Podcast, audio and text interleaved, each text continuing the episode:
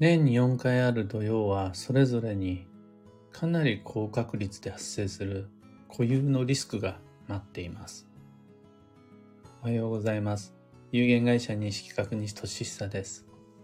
発行20年、累計8万部の運をデザインする手帳、有機暦を群馬県富岡市にて制作しています。有機暦の発売は毎年9月9日。その前にぐっとお得な先行予約限定セットの販売は毎年5月の5日から。いよいよ明日お申し込み受付開始です。で、このラジオ、聞く暦では毎朝10分の暦レッスンをお届けしています。今朝は土曜に備わるいかにも危険な定番の罠というテーマでお話を。土曜とは季節の変わり目のことです。季節の変わり目の怖さとは不安定であることです。不安定はどうして怖いのかというと、それ安定の逆だからいつも通りっていうわけにいかない。これが怖いです。いつも通りであるならば、ネガティブなことさえそんな心配はありません。例えば、いつも赤信号になるそういう交差点があるならば、そこを避けて通ることで、実はその安定した危険は危険じゃなくなるんですよね。ところが、そこ赤信号だったり青信号になったりするから、それが計算できず、昨日までと異なり、いつもと塩梅具合が違ってくるから、それが自分にとって自分の運を乱す原因になって、で、トラブルにつながっていくっていう感じ。これ、人間関係でもそうです。昨日まで仲が悪かった人とは、今日も仲が悪いと付き合い方計算できますが、もう今日はうまくいったり、明日はうまくいかなかったり、これで縁が不安定になって仕事の効率も暮らしのストレスも全然変わってきます。実は安定とは吉で不安定とは凶である、この前提があって、土曜期間中は運が不安定な方に触れるから注意が必要だね、土曜って怖いね、季節の変わり目に気をつけてという経験則が成り立ちます。で、この不安定な作用が悪影響を及ぼしているのかどうかまではわからないんですが、土曜というやつ、運勢って呼んでしまうには少し抵抗がある、かなり現実的で高確率に起こりうるリスクが毎年毎回待っています。それって今年だけ、去年だけ、来年だけではなくて、もう毎回毎回その土曜になるとこれが起こりますよという固有の土曜のトラブルがあって、分かってると、あ、そうだって、もうなんて言うんでしょう。みんなすでに知ってるんだけど、それが自覚できてるか、意識できてるかっていうと微妙なので、これを今日ご紹介することで、あ、はいはい、それね、確かに。って自覚してもらえれば、その危険は避けられるはずなので、ほら、土曜の不安定って、不安定だから読み切れないのがリスクなんですが、この土曜に関しては毎回このことが起こるよ。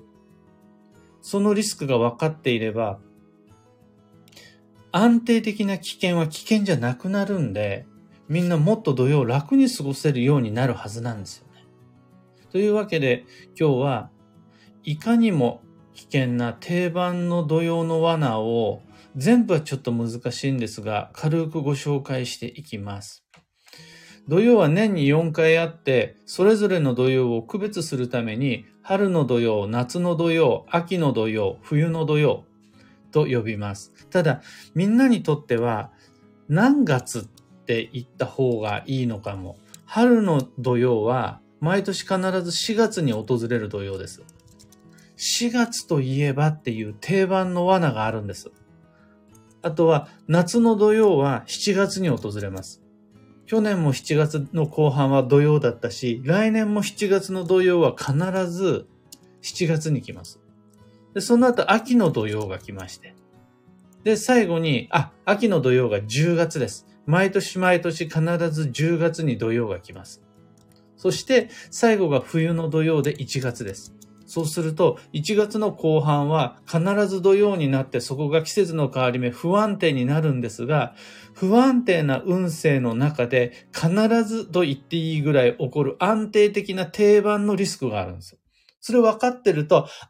冬の土曜だから、きっとこういったことが起こるから、これに気をつけなきゃというライフプラン立てやすくなるはずなんですよ。いつも起こるもんだから、暮らしに組み込んじゃえばいいっていう話です。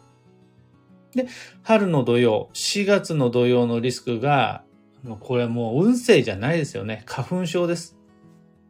花粉症になると、それがきっかけで交通事故起こることあります。人間関係のストレス募ったりであるとか、体調不良も起こるでしょう。これ、4月の土曜中は大体花粉症です。分かってればいろいろと整えられることあるはずです。さらには、毎年毎年4月の土曜になると、新年度、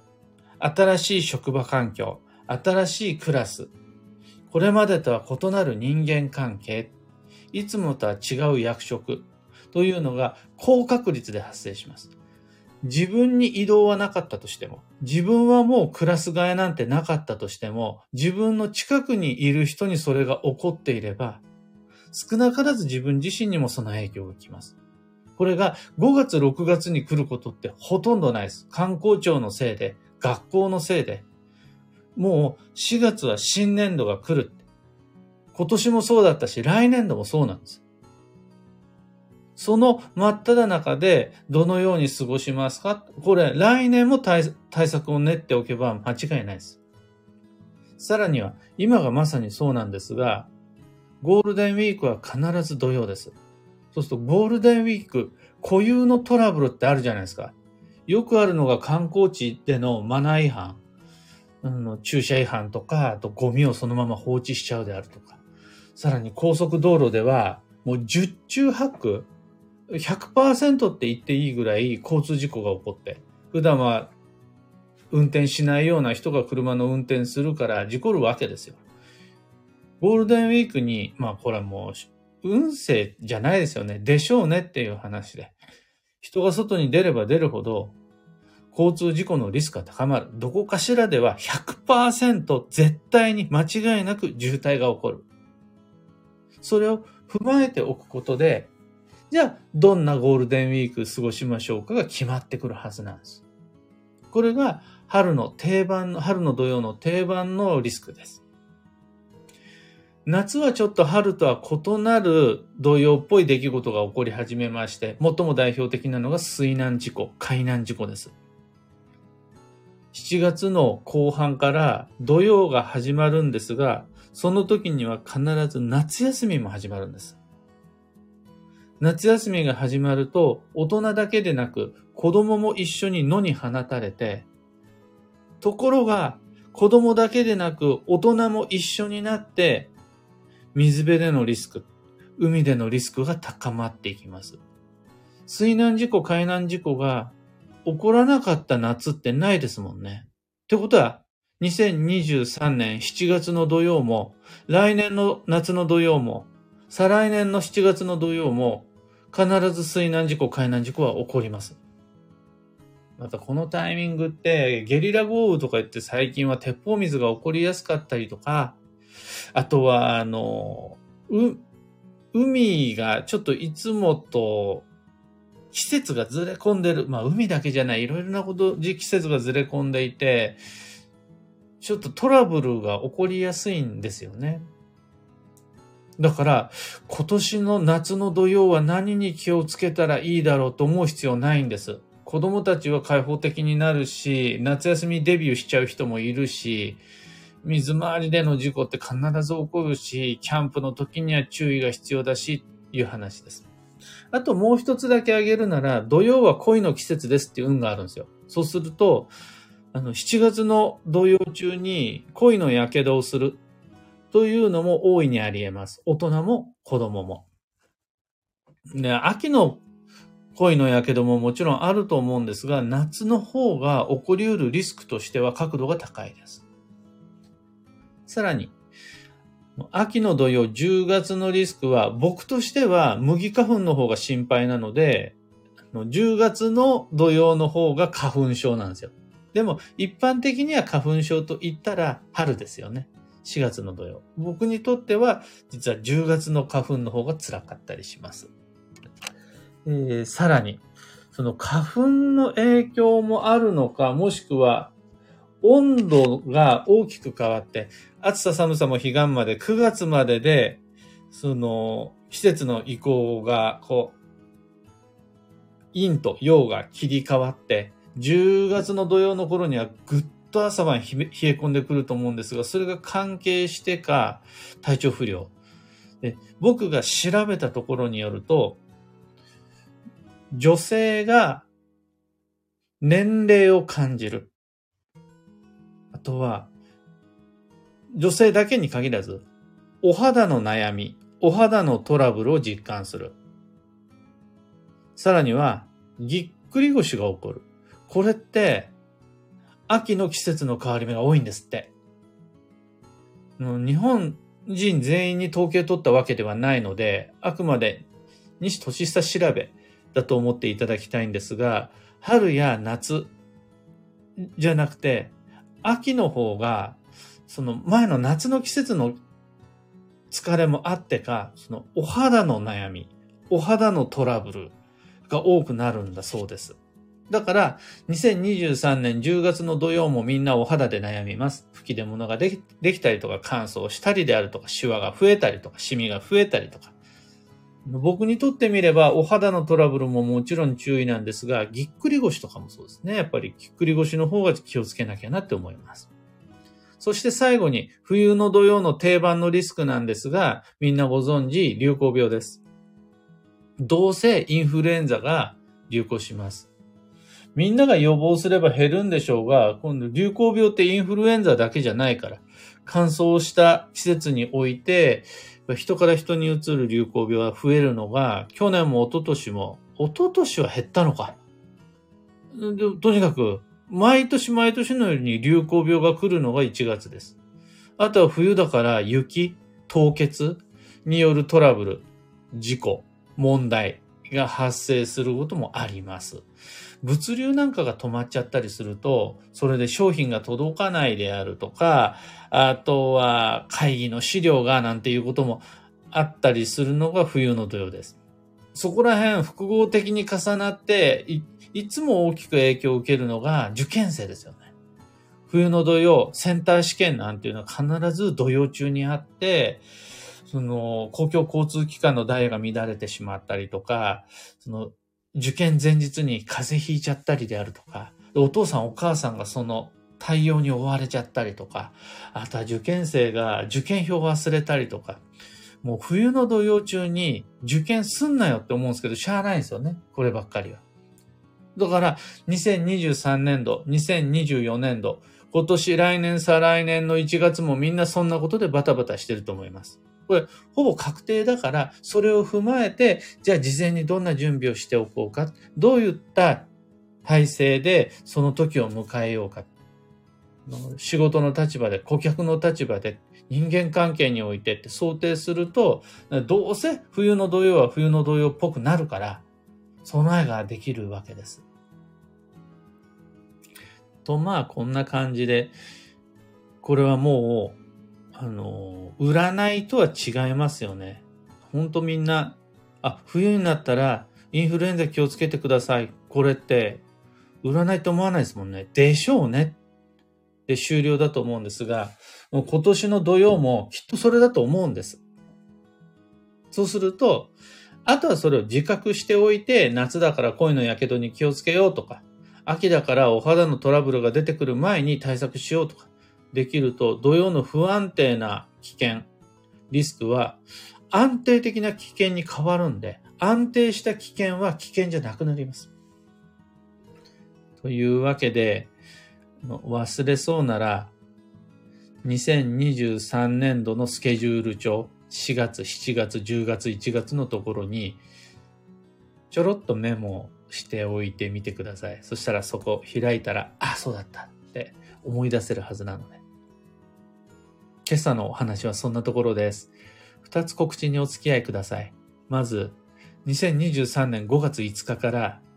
有機小読み先行予約限定セットの販売が始まりますよというお知らせです。5月5日が販売初日なもののおすすめしたいのは5月6日、大吉日。久しぶりの大吉日が来ます。とても縁起の良い日なので、ご購入ご検討中の方は、この5月6日、まず狙ってみていただけると素敵。先行予約のセットは9月の9日以降の一般販売と比べてかなり安いです。単純に値段が安いです。なぜなら、定価より値引きするし、さらに送料と消費税は弊社負担だから。さらにもう一つあるメリットとして、発売日である9月9日よりずっと早く、1週間以上早く、ご自宅お手元に届きます。なんなら8月の中旬ぐらいから届く人も、お申し込みのタイミングによっては、もっと早く届く人もいるぐらいなので、ぜひともこの機会を。で、そもそもこの先行予約限定セットって、去年も一昨年もずっと常に継続的に購読してくださる皆様に、あ、そうやって、もうこの一定数の方、そうやって毎年買ってくれるんだったら、もうなんかお礼したいと思って。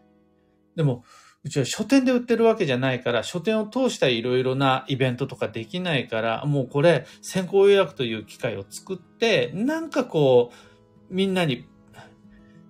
利益還元ではないですけど、なんかありがとうって言える機会を作ろうってなったら、思いつくのがこんな感じでした。そう思いながらいつも毎年企画してます。毎年買ってくれてるのに、この機会逃しちゃうとお礼できなくなっちゃうってことなので、ぜひこの告知が届きますように。次に2つ目のお知らせが、今僕が虎視眈々と狙っている各地での暦のお話会に関して、もうすでに3月からあっちこっちでカレー屋さんでやったりとか、お料理教室の中でやったりとか、各地でお話会はもうすでにやってるんですが、これから先も拍車をかけてお話会各地で開催していきたいと思っています。現在確定しているお話会が6月22日木曜日16時の仙台、あとは7月3日月曜日16時の宇都宮、あと7月11日火曜日10時半午前中の船橋、この3カ所は確定です。開催します。何でも質疑応答の機会と思ってもらっていいし、あとは講座、座学とは異なる対話形式での鑑定ロジック紹介の機会でもあります。こう有機暦持ち寄ってみんなで一緒にせーのって開いたら、あとは成り行きを信じて進むフリートークの予定です。詳細とお申し込み窓口は土曜が明けたら各 SNS にてお知らせします。合わせて9月は関西方面行きたいな、10月は松本行けるかもな、行きたいな、なんて妄想もあります。特に関西方面の方、興味ある方いらっしゃったらぜひお声掛けください。だいぶモチベーションが上がります。先行予約限定セットの販売窓口は5月5日になったらウェブショップに商品がずらっと並びます。そのウェブショップのリンクそのものはまだ開始前ですが、放送内容欄に貼り付けておきます。あと最後に業務連絡が一つだけ。オンラインサロン、運をデザインする暦ラボのメンバーの皆様、宝くじミッション発令しております。とはいえ、宝くじを購入する吉日に関しては土曜明けで設定しています。全部何日がいいよ、何日がいいよって書いてあるんで、ラボのスラックの方、ラボ名の皆様はぜひお時間の時にご確認ください。いろんなお知らせは以上です。さて、今日という一日は2023年5月4日木曜日、緑の日。春の土曜も今日入れて残り2日となります。今日と明日で春の土曜が終わって、あさって5月の6日が立夏、新しい季節の到来です。というわけで本日、土曜の最後っぺ警報を発令いたします。こっから立夏までの間に一番の荒波がやってきます。車を運転する人は運転慎重に、交通安全優先で。人と会う予定がある方、対話は自分と相手の違いを知るためのものです。同じであれ、同じじゃなくちゃやだ、きっと同じであろうって思うと、その期待は裏切られるのでご注意を。そして、お出かけする人も人と会う予定の人も、遅刻しそうな時は遅刻しろ。これでいきましょう。それだけでだいぶ土曜の荒波が和らぐはずです。今日の幸運のレシピはみたらし団子。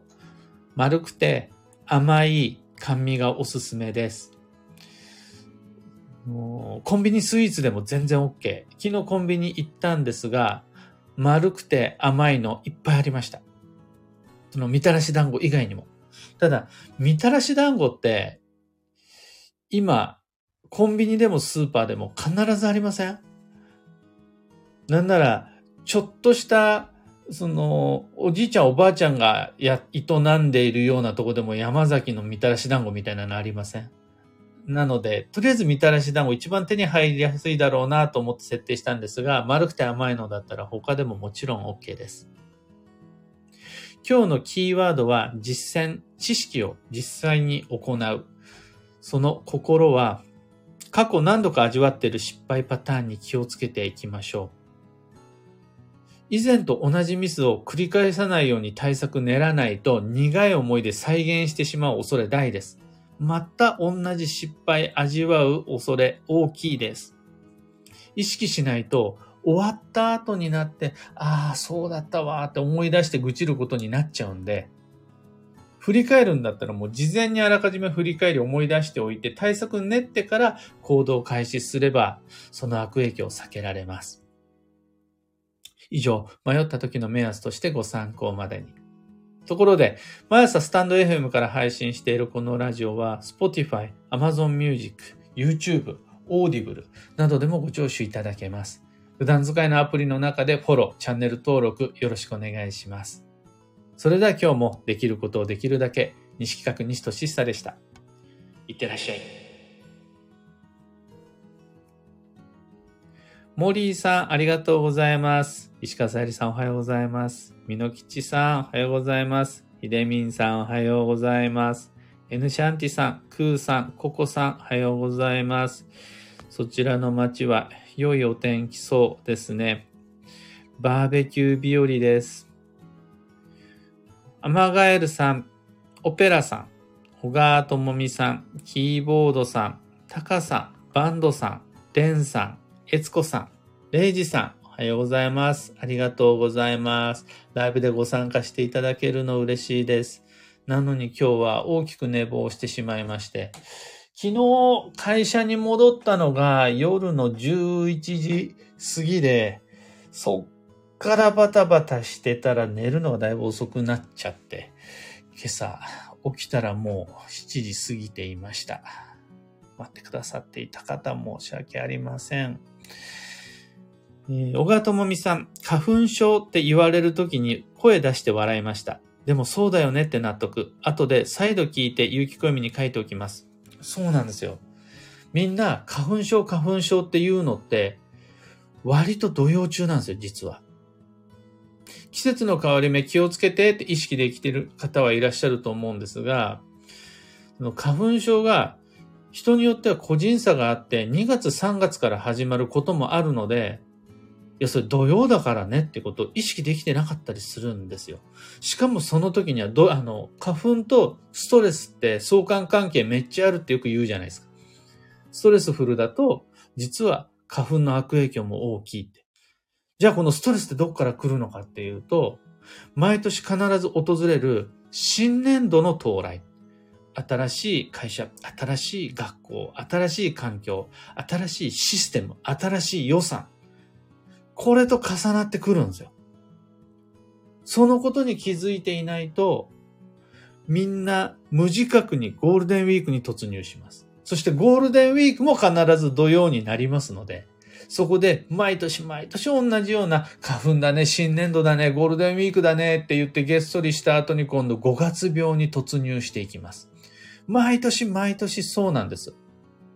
毎年やってたらもうそれ運勢って言わなくありません？習慣とか年中行事とか定番の例のあれって言っていいと思うんですよ。その定番の例のあれを暦化していくことで今年も〇〇に注意しようになるはずなんですよ。それができたらいろいろと暮らしにくかった4月のあれこれは穏やかマイルドになると思うんですよね。同じようなことが7月、10月、1月にも出てくるので、あれこれもしかして土曜じゃね？って思って気づいてもらえると、見えてくる今までは意識できなかったリスクが増えるはずです。で、リスクとは意識、視覚化、実感できてしまえばそれ安定化するんで、安定したリスクはリスクじゃなくなるんで、人生めっちゃ生きやすくなります。モリーさんおはようございます。2024年度の暦の発売が楽しみです。明日は娘の誕生日でもあるので、明日購入と決めています。大切な家族の誕生日は自分にとっての年に一度の吉日、しかもただの吉日じゃない大吉日、間違いなし。毎年のルーティンになりそうです。手元に届くのがとっても楽しみです。とのこと、ありがとうございます。そもそも5月の5日に毎年設定したのは、陽の数字、奇数が2つ並ぶこのタイミングが毎年恒例の吉日だからです。世間では吉日というよりは端午の節句で有名です。もう吉日なんだから先行予約限定セットも5月5日にしよう。そして発売そのものは最も大きな陽の数が2つ並ぶ9月9日にも固定しちゃおうって言って決めてるので、その発売日に買っていただければ毎年吉日なんです。ただ、5月の5日が誕生日じゃない方、5月6日の大吉日はおすすめなので、スタートダッシュかけていただけると嬉しいです。ビートさんありがとうございます。というわけで今日もマイペースに運をデザインしてまいりましょう。僕も行ってまいります。